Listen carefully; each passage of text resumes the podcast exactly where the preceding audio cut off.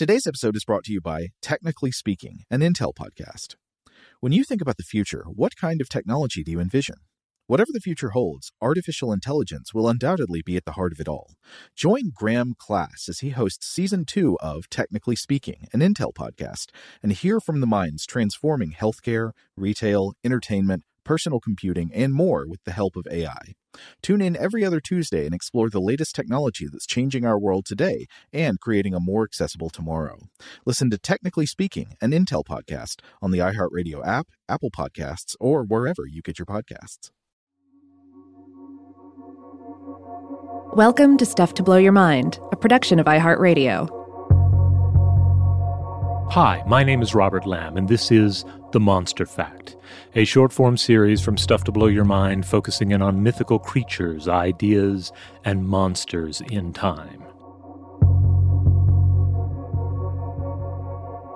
Last week on The Monster Fact, I discussed the Tyranids of the fictional Warhammer 40k universe, an extragalactic invasion fleet of biological horror and hunger that seems posed to consume all the biomass in the Milky Way galaxy. Indeed, this might well be the ultimate doom awaiting the various civilizations in 40k. But that doesn't mean they're going to go down without a fight. Heck, as Games Workshop is quick to remind us, quote, in the grim darkness of the far future, there is only war. The Imperium of Man is especially well suited for such a conflict. This interstellar human empire covers a great deal of territory in the Milky Way and commands vast legions of military might. The Imperial Guard, a powerful Imperial Navy of starships, the almighty Space Marines, and various other militant orders and planetary defense forces. By the time of the 40k game setting, the Imperium has fended off two separate Hive Fleet incursions and are struggling with a third. The Imperium's tactics are worth discussing here, especially as they reference real world military tactics and scenarios. Both examples I'm going to discuss here involve, according to the 40k lore in Games Workshop's 9th edition Tyranids Codex, the machinations of Imperial Inquisitor Fidus Kryptman during the Third Tyrannic War against Hive Fleet Leviathan. The authors of the Codex tell us that Kryptman, understanding the needs and aims of the Tyranids, devised a horrific means of slowing them down and weakening their invasion fleet. Since the Tyranids required living worlds to harvest in their path of conquest, Kryptman ordered the eradication of life on multiple occupied planets in the enemy fleet's path. If the Imperium was able to keep these planets devoid of biomass, Kryptman realized, the enemy would have nothing to grow on and no fresh biomass out of which to rebuild its forces. But of course, this strategy doomed trillions of innocent people on those unlucky worlds. It was apparently even too harsh for the Imperium, resulting in Kryptman's excommunication. The Tyranids again are entirely organic, and while they seem to boast amazing hibernation abilities, their voyages across the intergalactic void must leave them in a hungry state upon arrival in the Milky Way even if, according to the lore, they benefit from some manner of space folding travel during intergalactic travel, they're still traveling, at the very least, tens of thousands of light years to get here, and then tens of thousands more within the galaxy proper without the aid of space folding or faster than light travel. One is reminded of real world accounts of invading Western ships during the Age of Sails. Upon arrival in new lands and the new world, nourishment might not be forthcoming, and even if it could be stolen, scavenged, or bartered for, it was likely somewhat different from what they were accustomed to. While the concept of eradicating worlds ahead of the Tyranid advance is a whole new sort of horror, the basic scorched earth strategy here has been used throughout the history of war. In general, it is the punitive destruction of enemy resources, and in particular, it generally entails something like the wholesale destruction of agriculture, the destruction of homes, and the poisoning of wells.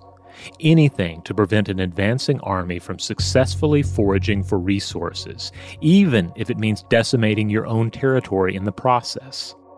The Gauls used this tactic against the Romans during the Great Gallic War, and the Romans used this tactic against the Carthaginians during the Second Punic War. As ancient warfare expert Dr. Brett Devereaux discusses on his excellent A Collection of Unmitigated Pedantry blog, the availability of food and water greatly influenced where pre industrial armies could go and how long they could tarry in a given region. He also points out that while an army famously marches on its stomach, other resources were sought after as well, including fodder for animals and firewood. Timber might also be desired in general in order to construct siege machinery upon reaching a fortified destination.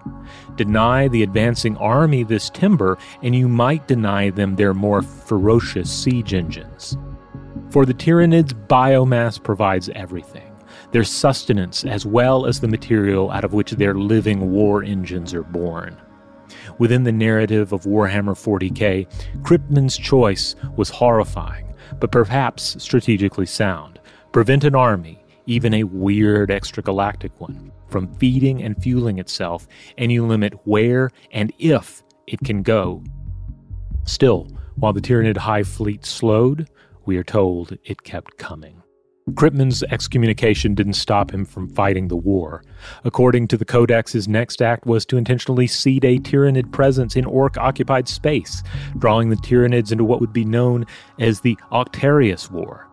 This was also a decision that at best only bought the Imperium time, and at worst made both enemies, the Orks and the Tyranids, stronger due to quirks of their individual biologies. Now, since the Imperium did not actually aid the Orks in their war with the Tyranids, I don't think this would constitute a true proxy war, but there do seem to be examples from Warhammer fiction in which Orks and, say, the Imperial Guard find themselves in a shaky alliance against the Tyranids. So, perhaps. Either way, the Octarius War eventually overflows and drags in armies of the Imperium and other enemy factions. It is, after all, a dark millennium. In closing, I think the Third Tyrannic War is a very smartly constructed sci fi military scenario. I do appreciate it when an author takes a fantastic warfare scenario seriously, and as long as they involve monsters, I would be happy to discuss them on future episodes of The Monster Fact. We have one more episode next week uh, dealing with the Tyranids on the Monster Facts, so tune in for that. Also, if you want to hear Brett Devereaux weigh in on the Imperium of Man itself, he was a guest on the February 2021 episode of Chapter Tactics number 194 How the Imperium of Man Compares to Other Empires in History. Uh, this is a fun podcast. It's quite a good listen if you are into either ancient warfare or Warhammer 40,000. As always, feel free to reach out. I'd love to hear from you. Love to hear your thoughts on this topic. You can email us at contact at stufftoblowyourmind.com.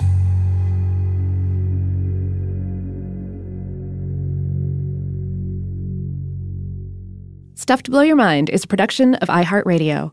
For more podcasts from iHeartRadio, visit the iHeartRadio app, Apple Podcasts, or wherever you listen to your favorite shows. Today's episode is brought to you by Visible. The future of wireless is here, and it's transparent. Switch to Visible, the wireless company that makes wireless visible. Get a one line plan with unlimited 5G data powered by Verizon, just $25 a month, every month, taxes and fees included. No hidden fees, no surprises, no, really. What are you waiting for? Get with the times and switch to Visible at visible.com. Monthly rate on the Visible plan for data management practices and additional terms, visit visible.com.